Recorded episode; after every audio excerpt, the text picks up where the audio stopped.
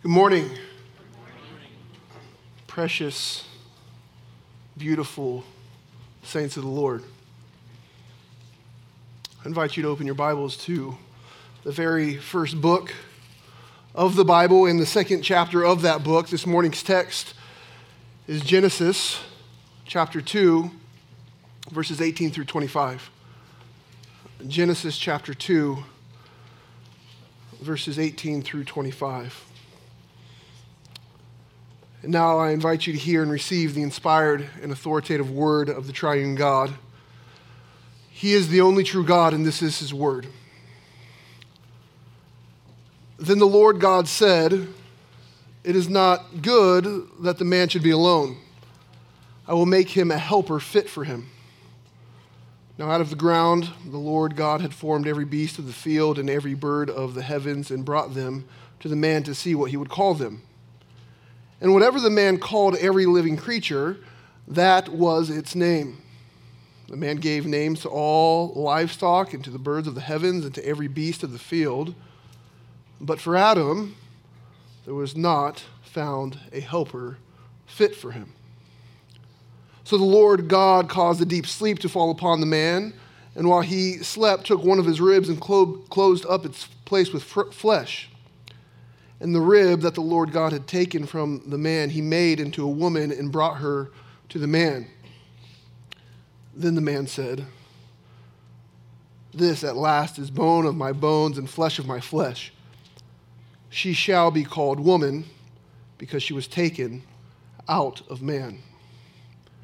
Therefore, man shall leave his father and his mother and hold fast to his wife, and they shall become one flesh. And the man and his wife were both naked and were not ashamed. Pray with me.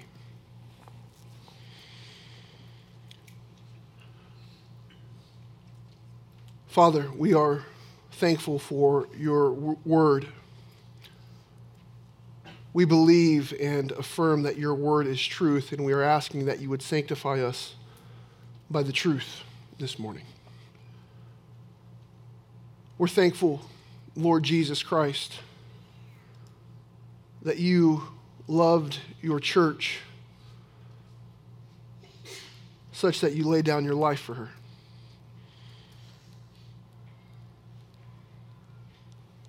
We're thankful that by your Spirit you have caused us to see you and to respond to you appropriately, which is faith and trust and obedience to your ways and your commands. Lord, we're asking right now that you would teach us and encourage us and help us as we consider marriage this morning. Lord, it's our prayer that you would glorify your name in the marriages of this church. Help us to grow and our desire to honor you in the context of our marriages. Help us to see the vital importance of acknowledging you in the context of marriage.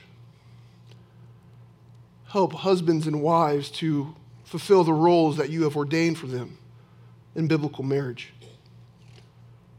Help husbands to love their wives. Help wives to submit to and respect their husbands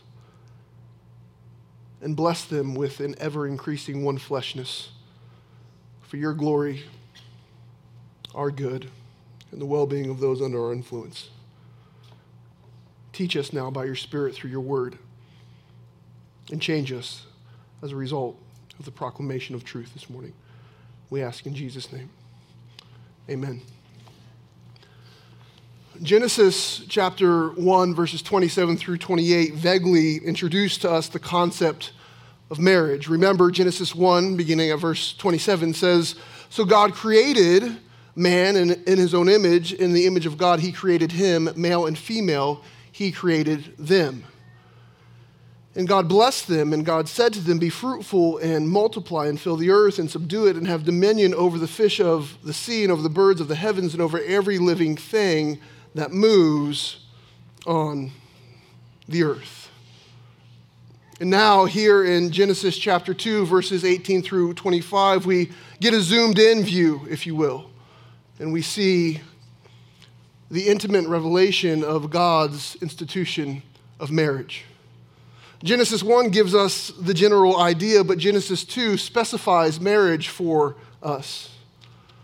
And this text is what I like to call the quintessential passage on marriage in all of the Bible. If you want to do marriage well, if you want to do marriage right, if you want to do marriage in a way that honors the Lord, then you must know, believe, and apply this text.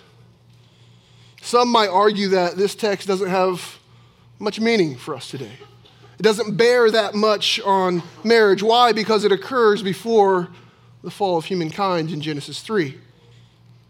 This is the first marriage and the last marriage to occur between two unsinful people. Can you imagine just for a moment? Marriage without sin? You all say no, I can't imagine that. This is that first marriage. That being said, let it be known that this passage has everything, everything to do with marriage today.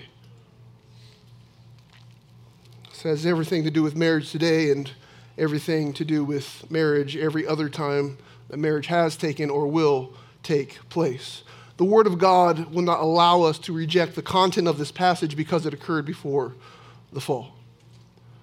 Do you realize that this passage is the passage that both Jesus and the New Testament writers most often refer to, either explicitly or implicitly, when addressing the nature and purpose of marriage? As a rule of thumb, when Jesus or New Testament writer quotes or alludes to a passage of the Old Testament, we are right to assume that he had the entire context of that passage in mind. And so when we see Genesis 2:24 quoted repeatedly in the New Testament, or when we see something from Genesis 2 verses 18 through 25 mentioned in the New Testament, then we do well to realize that the person referencing this passage is very much aware of the first marriage ceremony that takes place in the whole of the passage. Listen to the places in the New Testament that refers to Genesis 2 verses 18 through 25. We see it in Matthew 19, Jesus speaking.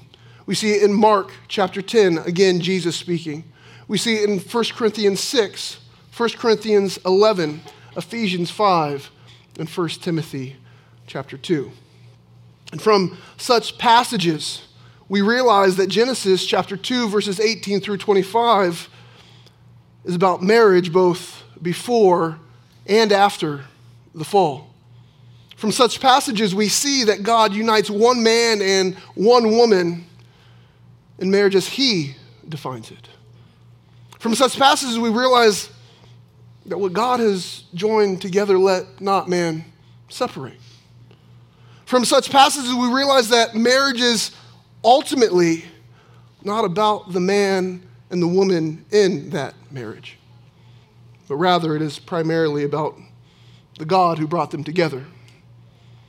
For marriage is a picture of Christ and his union with the church who is his bride. Let me say it again. Beloved, believe this.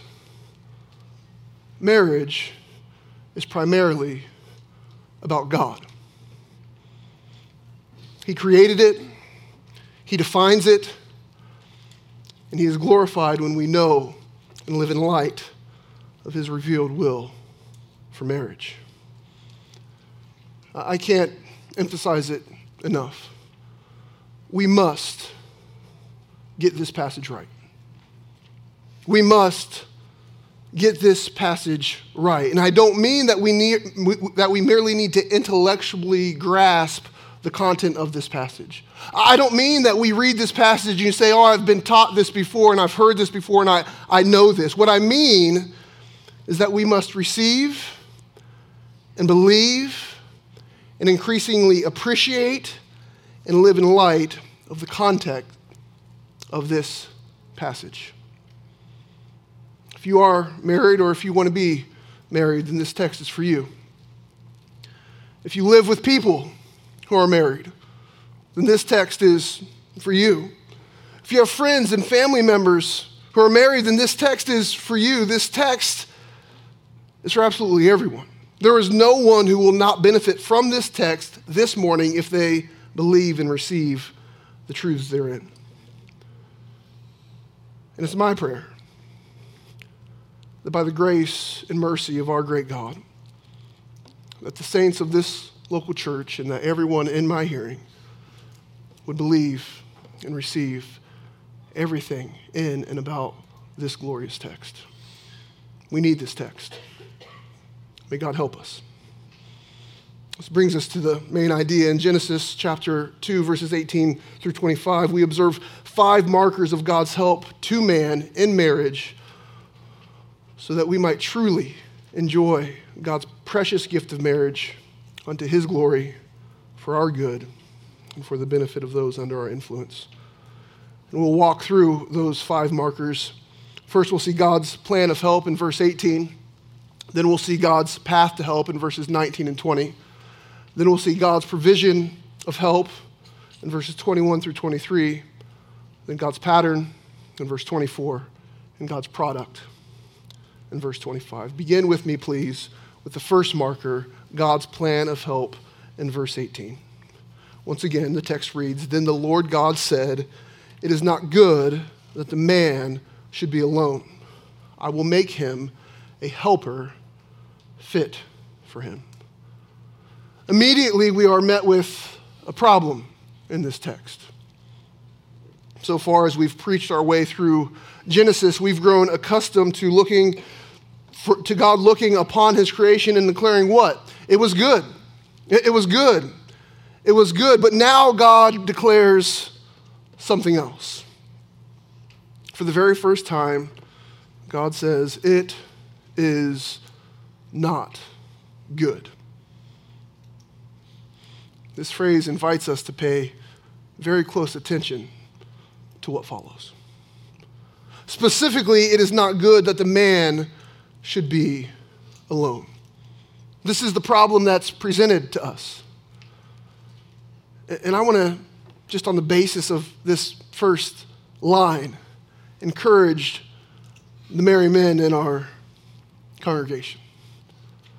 Don't fall into the, into the temptation, brothers, of thinking that things would be better if you could just go back to your former single life.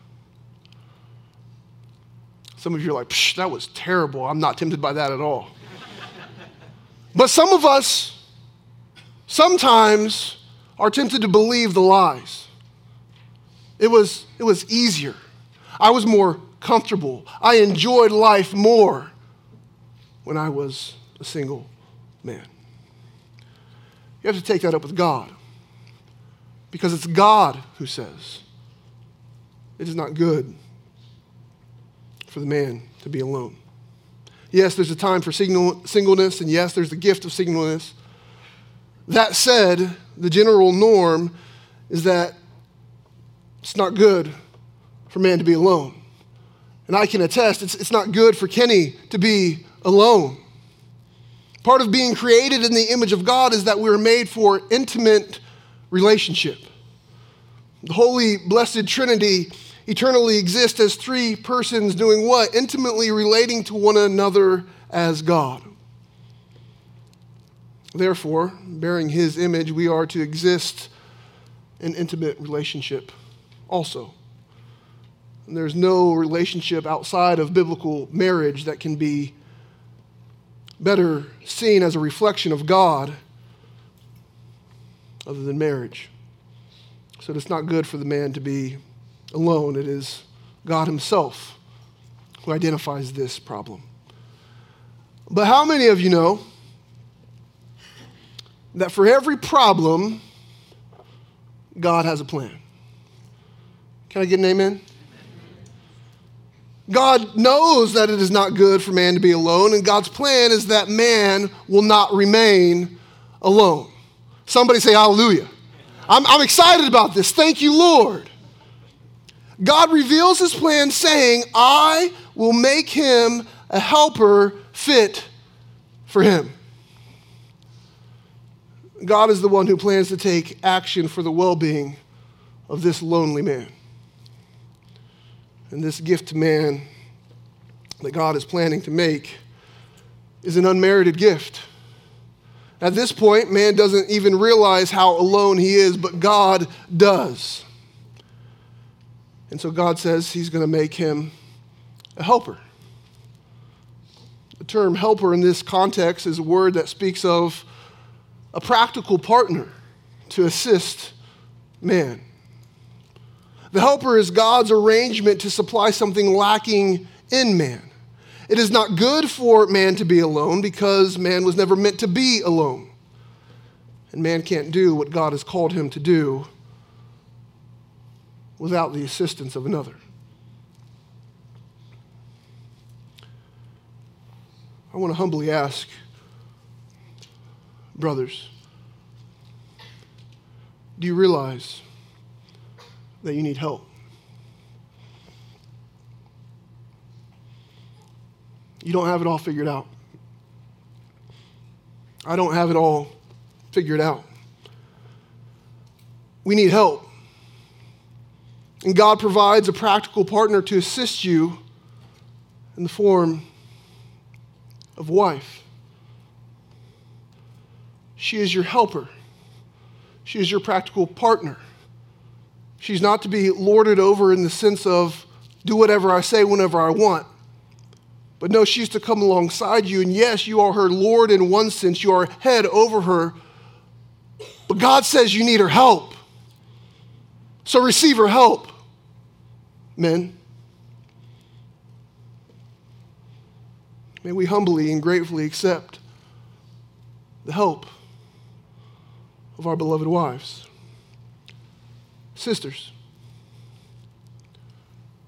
do you realize that your husband needs help?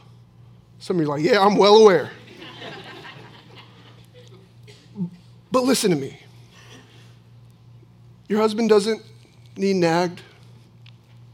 He doesn't need reminded of all of his shortcomings. He's well aware of them. He, doesn't need to be slandered or gossiped about. Your husband needs your respectful, honest, gracious, loving, and encouraging help. And you are his helper. Do you realize that God has placed upon you, sister wife, the glorious role of being his primary practical helper in terms of human relationship. What a role. What a task. Receive and accept that role and that task. The head must humbly accept the helper. The helper must humbly respect her head and both the head and the helper must fix their eyes on the one who made a helper for man. But this isn't just any kind of help. This is a helper that is fit for him. The phrase fit for him could be translated as a corresponding counterpart. The helper is opposite from the man in one sense, yet suitable for the man in another sense. When we hear the phrase opposites attract, we should think of this phrase Man is not for man, woman is not for woman, rather, woman is for man. And if the term helper speaks of a practical partner, then the phrase fit for him speaks of an intimate companion. I like to think of this as a two piece jigsaw puzzle. Each piece, one man and one woman, although they have different contours and different reflections, they, they fit together to make the whole. You cannot take a piece from one puzzle and tr- from one puzzle and try to jam it together with a piece from another puzzle to make a new puzzle. That's not an option. It's one man and one woman that are to come together under the puzzle maker's design to portray the intended beauty of God's plan in marriage. Beloved, God's plan to fix the problem, if you will, is to make man a helper fit for him. However, at this point, God is aware, but man is not aware. This brings us to God's path to help in verses 19 through 20. Verses 19 through 20 read Now, out of the ground, the Lord God had formed every beast of the field and every bird of the heavens and brought them to the man to see what he would call them. And whenever the man called every living creature, that was its name. The man gave names to all livestock and to the birds of the heavens and to every beast of the field. But, at, but for Adam, there was not found a helper fit for him we see that God brings every animal of the field and every bird of the air to the man so that the man might name them. The man naming the animals implies a derived authority from God. God is the only sovereign king, amen? Yet he makes man in his image to act as a mediator on his behalf and to rule the earth. So man's authority to name God's creatures is derivative of God's authority. It's important for us to note that the man is the one who is naming the animals because later the man will name the woman. And what he names her is astounding. We'll get to that when we get there.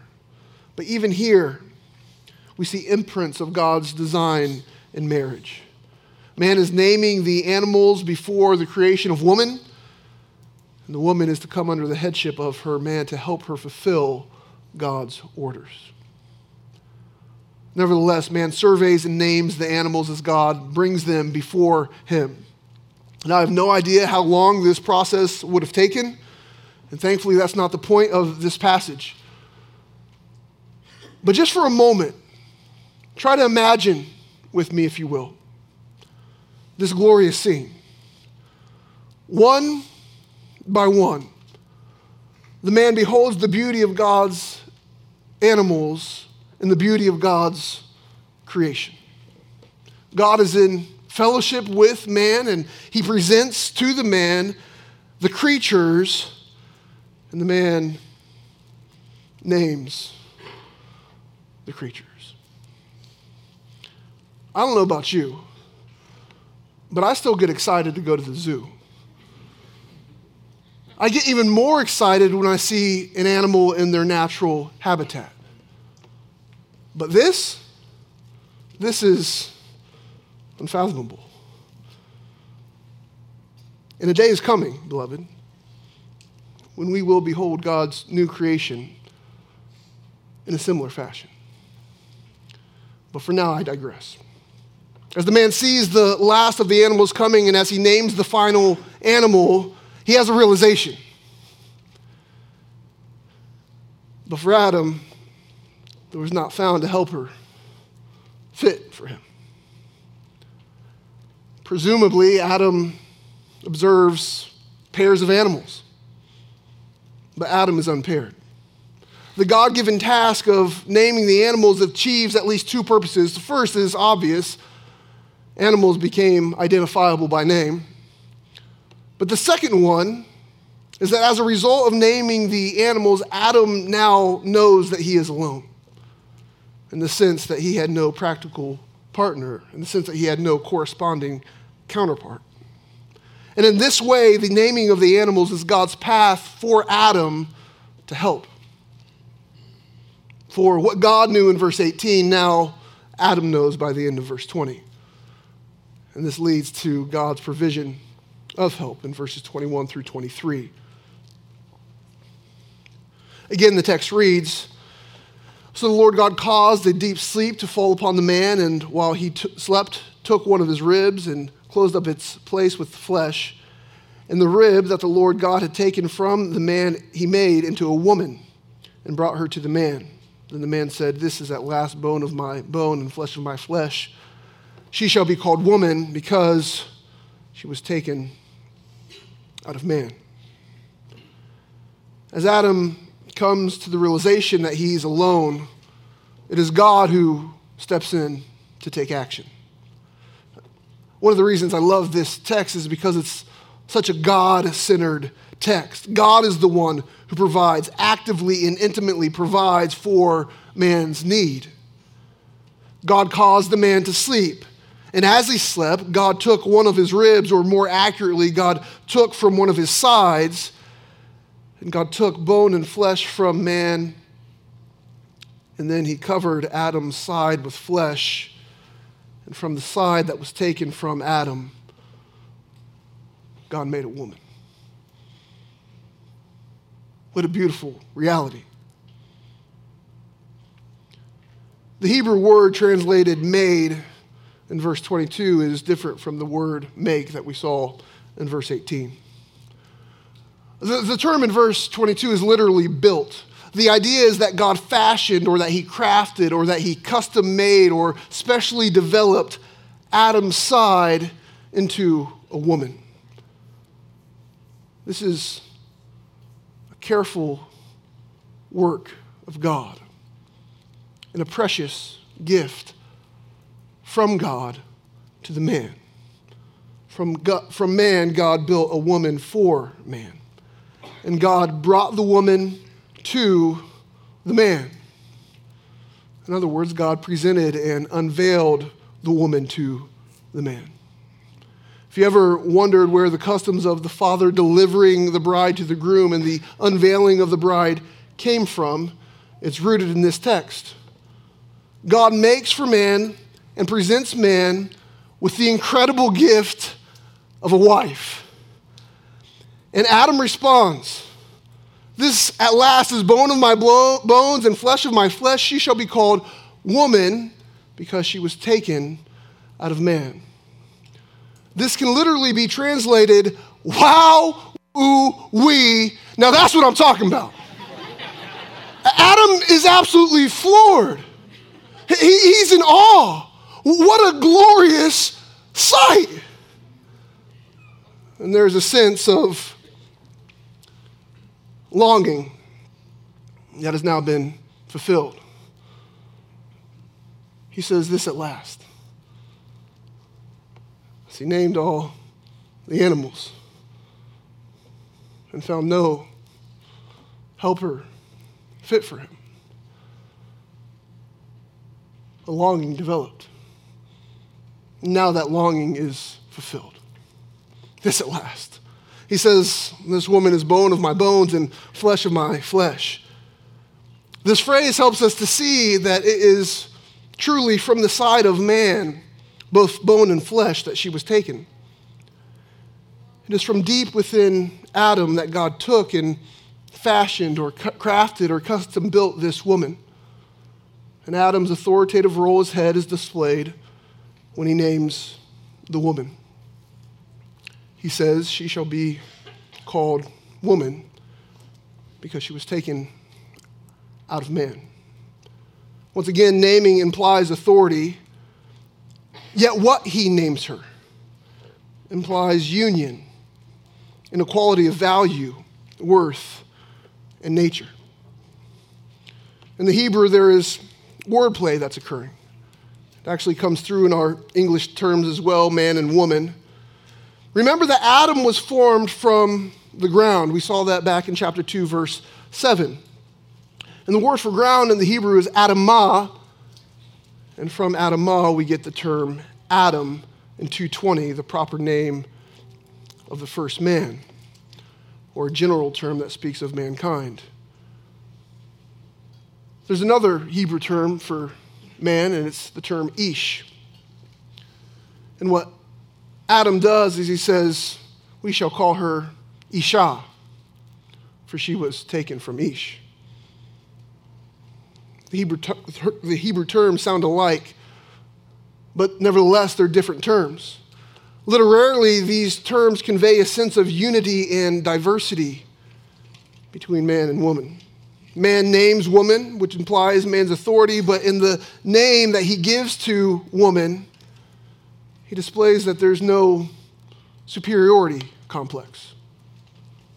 He understands and appreciates that what is presented to him, what is placed before him, what is unveiled for him, is an amazing gift that God has given him.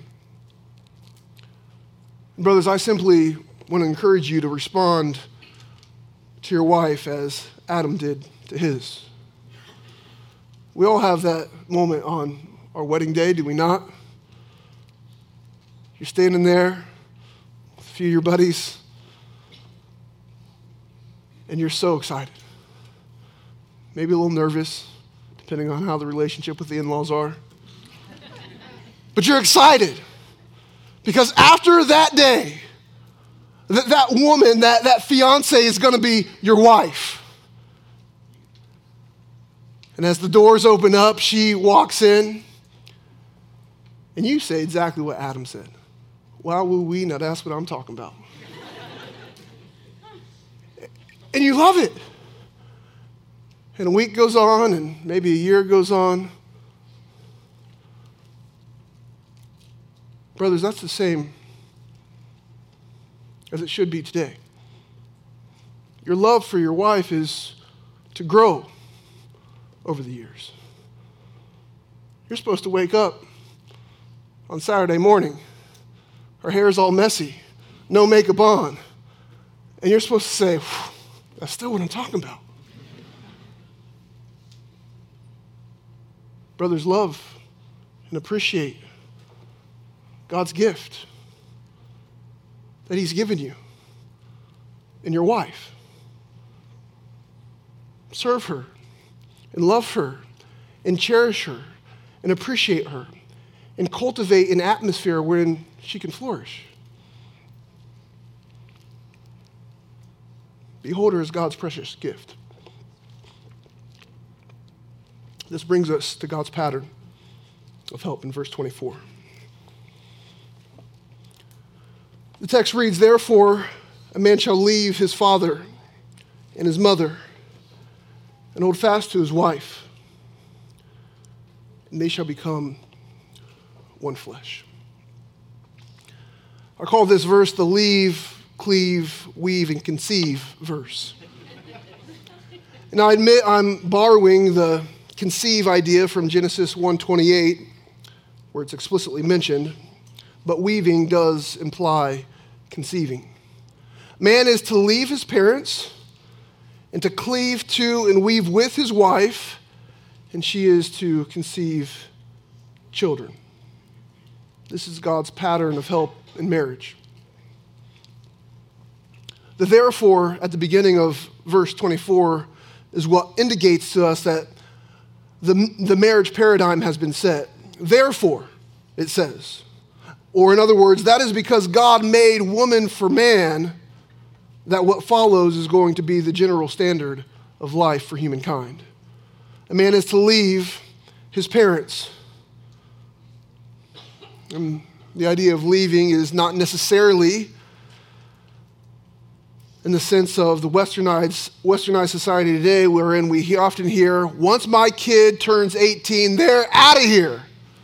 That's not necessarily what's meant here. What is meant here?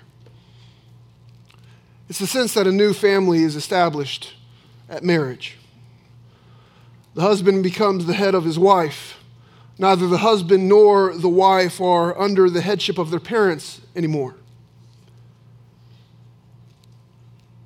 I have to be careful here. I don't want anyone to mishear me.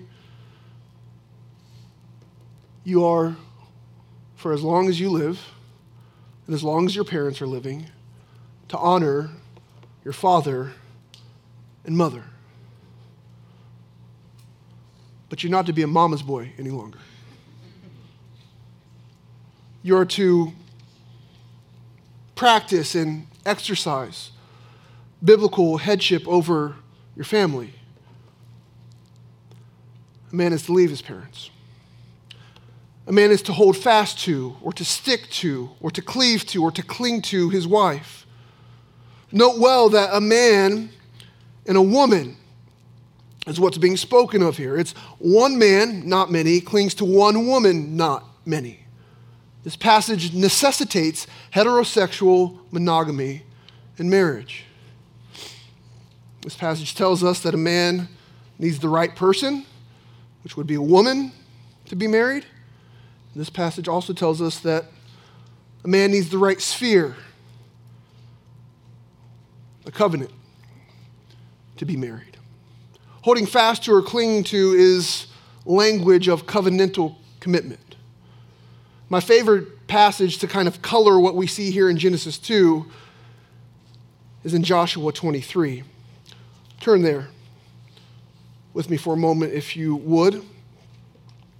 We're going to see in Joshua 23 the same word being used that we saw in Genesis 2 for cling to or hold fast to. Genesis 23, I'm sorry, Joshua 23 verse 6. Let's begin there. This is the Lord speaking, and he says in verse 6 Therefore, be very strong to keep and to do all that is written in the book of the law of Moses, turning aside from it neither to the right hand nor to the left, that you may not mix with these nations remaining among you or make mention of the names of their gods, or swear by them, or serve them, or bow down to them. Verse 8. But, strong adversative, you shall cling to the Lord your God, just as you have done to this day. This passage is helpful when we think about the concept of clinging to your wife. The idea is that there might be some other things in life that you're tempted to cling to, if you will. There might be some things out there that you're naturally drawn to, but you are not to cling to any other woman other than the woman that God gave you. You are to hang to her, to stick to her, to cleave to her, to hold on to her, and her alone. You see, in Joshua 23, that's pretty much what the Lord is saying. There's some things in those nations that you might be tempted by. There's some things in those nations that might look appealing to your eye. But let me tell you right now, it's not going to go well for you if you look and then you go to those things in those nations. Rather, cling to me, the Lord. Brothers, there are some things that are out there. And for a moment, they might seem appealing to you. They might bring about a little feeling in your heart. But if you look and then go, you will not be satisfied. You are to be intoxicated, men. Be intoxicated be overwhelmed by one woman and one woman alone. That woman is your wife.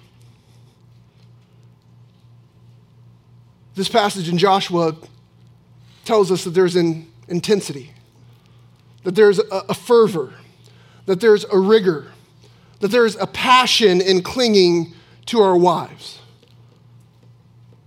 It takes work, men It takes dedication. It takes saying no to the things that we're supposed to say no to and yes to the Lord in our wives. And if you don't have a wife, young brothers, let me encourage you. You must cultivate this fervor now. You must cultivate this fervor in clinging to your purity now so that if and when the Lord blesses you with a precious wife, you will be primed to intensely cling to her. A man is to hold fast to his wife. A man and a woman are to become one flesh in marriage. One flesh is the language of solidarity, it's the language of unity, which is established in marriage vows, consummated in physical union, developed in relationship, manifested in offspring, and secured by the grace of God. Practically speaking, a one flesh union expresses itself in terms of we and our, rather than in terms of I and me and my and he and she and his and hers and him and her. In other words, one fleshness, if you will, prioritize, prioritizes the unity of two persons in a marriage over the individuality of each person in that marriage. For what we've studied so far, I offer the following definition of marriage Marriage is God's gift of one woman, a female, to one man, a male, to be his practical helper and corresponding counterpart in unique relationship with one another. And this relationship is a spiritual, intimate, exclusive, monogamous, lifelong covenantal union wherein a new family is established. One more time. Marriage is God's gift of one woman, a female, to one man, a male, to be his practical helper and corresponding counterpart. In, u- in unique relationship with one another, and this relationship is a spiritual, intimate, exclusive, monogamous, lifelong covenantal union wherein a new family is established. This is God's pattern of help in marriage. And this is what we see in the very first marriage. This brings us to God's product of help in verse 25. The text says, and the man and his wife were both naked and were not ashamed. This last verse indicates that God's product of help, of help was a perfect marriage. And in this perfect marriage, the man and the woman were at ease with one another. They were free to enjoy each other. There was no fear, there was no sinful self awareness. Rather, they were naked and pure free to enjoy one another and enjoy God. They were in fellowship with one another and at peace with one another before the very presence of God Himself. The fall in Genesis 3 will fracture God's product of help in marriage. And I say fracture purposefully. Not destroy, but fracture. Dare I say that in Christ, by the grace of God, that we retain a measure of the relationship that Adam and Eve experienced? Even more, can I dare to say that we can grow in that relationship? Beloved, as new creatures in Christ, by the power of the Holy Spirit, we can increasingly grow the relationship of our marriage. We can grow to be at ease more and more with our spouse. We can grow to enjoy our spouses more freely. But listen carefully. Let it be known that such growth requires genuine faith, genuine faith in and fear of the Lord. Let it be known that such growth requires a joyful acceptance of God's ordained roles in marriage. Let it be known that such growth requires humility and love and respect. Let it be known that such growth requires rigorous work. But above all, let it be known that such growth is enabled by God, commanded by God and delighted in by God. For marriage is the only relationship that refers to Christ and the church. So, husbands, please, dear brothers, delight in your wife and glorify God. Sisters, please, dear sisters, delight in your husband and glorify God. Beloved, increasingly prioritize God's gift of precious marriage. In conclusion, I simply want to read Ephesians chapter 5, verses 22 through 23.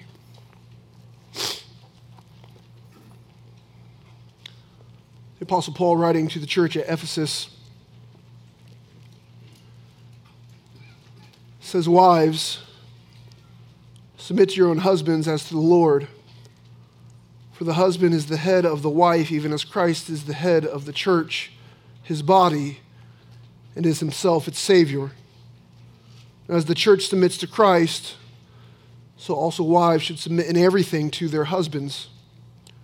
Husbands, love your wives as Christ loved the church and gave himself up for her, that he might sanctify her, having cleansed her by the washing of water with the word, that he might present the church to himself in splendor, without spot or wrinkle or any such thing, that she might be holy and without blemish. In the same way, husbands love, in the same way, husbands should love their wives as their own bodies. He who loves his wife loves himself. For no one ever hated his own flesh but nourishes and cherishes it, just as Christ does the church, because we are members of his body. Therefore, a man shall leave his father and mother and hold fast to his wife, and the two shall become one flesh. This mystery is profound. And I'm saying that it refers to Christ and the church. However, let each one of you love his wife as himself, and let the wife see that she respects her husband. Let's pray.